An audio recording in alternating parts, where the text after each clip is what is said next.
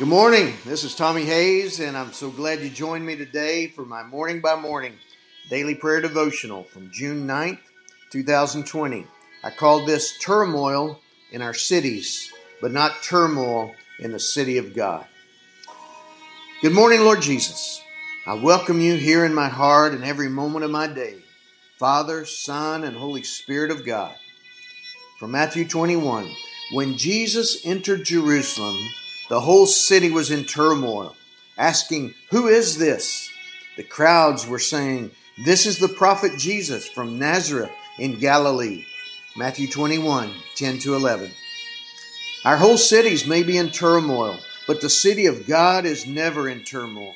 The kings and kingdoms of this world may be shaken, but the kingdom of God is never shaken. All the turmoil, all the shaking, is all an invitation to turn to you. And in the midst of the crowds and the clamoring, in the midst of the turmoil and the shaking, we're all invited to look to the one who is steady and firm in the midst of it all. As we cry out to you, like the crowds of Jerusalem, as we look up to you and ask like them, "Who is this?" you speak to our hearts. Even now, I believe I hear you speaking by your Spirit into my heart. I am He, I am the everlasting one, the unfailing one, and I am here with you to be your stability and strength.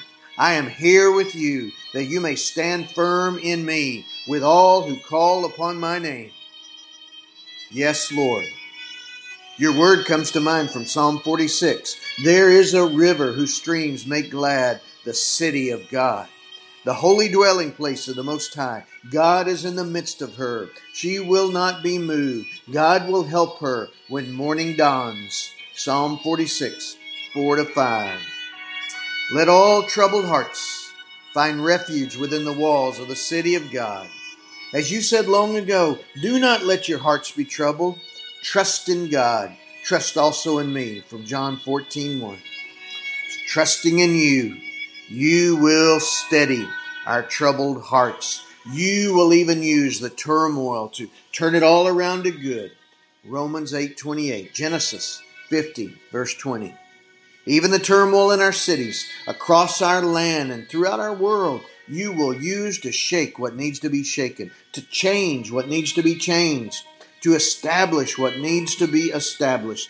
Hebrews 12:27. And through it all, you will draw all people closer to you than ever before. John 12:32. We stand on the promise of your word. My Spirit abides among you. Do not fear, for thus says the Lord of hosts. Once again, in a little while, I will shake the heavens and the earth and the sea and the dry ground, and I will shake all the nations so that the treasure of all nations shall come.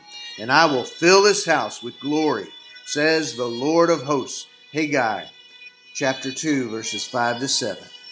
Treasure of all nations, treasure of heaven, come fill our hearts and our land with your glory. As our cities and our hearts turn to you and ask, "Who is this?" we will hear from heaven and hear in our hearts, "This is the King of glory." Lift up your heads and open up your gates that the King of glory may come in. Who is this King of glory? The Lord, strong and mighty. He is the King of glory. From Psalm 24, verses 7-10. In Jesus' name I pray.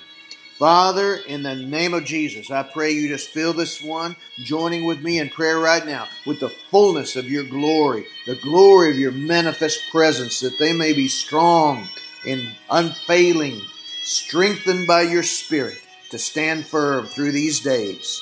In Jesus' name I pray. Amen. God bless you, my friend.